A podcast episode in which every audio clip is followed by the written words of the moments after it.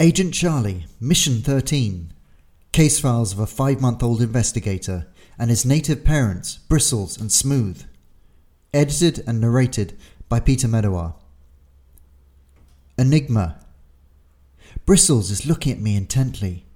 He consults a black square in his hand, checks my nappy, then checks the square again.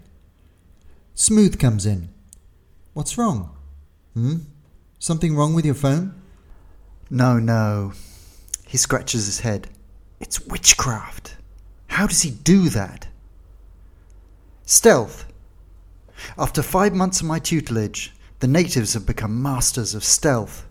They lower my sleepy body into the cot with the delicacy of a bomb disposal squad. They creep around their own apartment like burglars, and they sleep with the hair trigger watchfulness of a president anticipating assassination. Gender gap.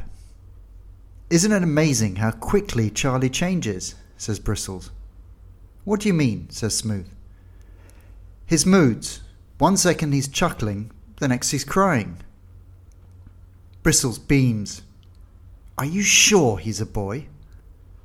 There's a loud silence.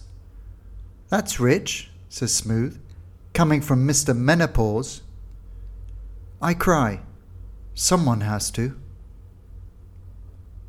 Milestones. Natives are not very bright. To reduce emergency response time, agents have to be masters of melodrama.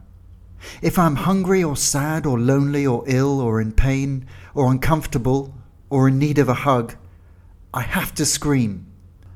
Only screaming will distract the nearest native from the irrelevancies which structure their lives. Witchcraft. I deliver a blast of treasure into my nappy. There it is again! shouts Bristles, holding up his black square phone.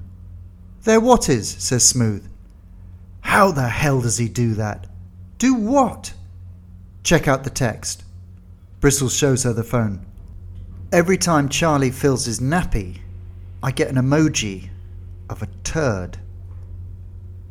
Summary So far, so good. No one knows I'm in charge.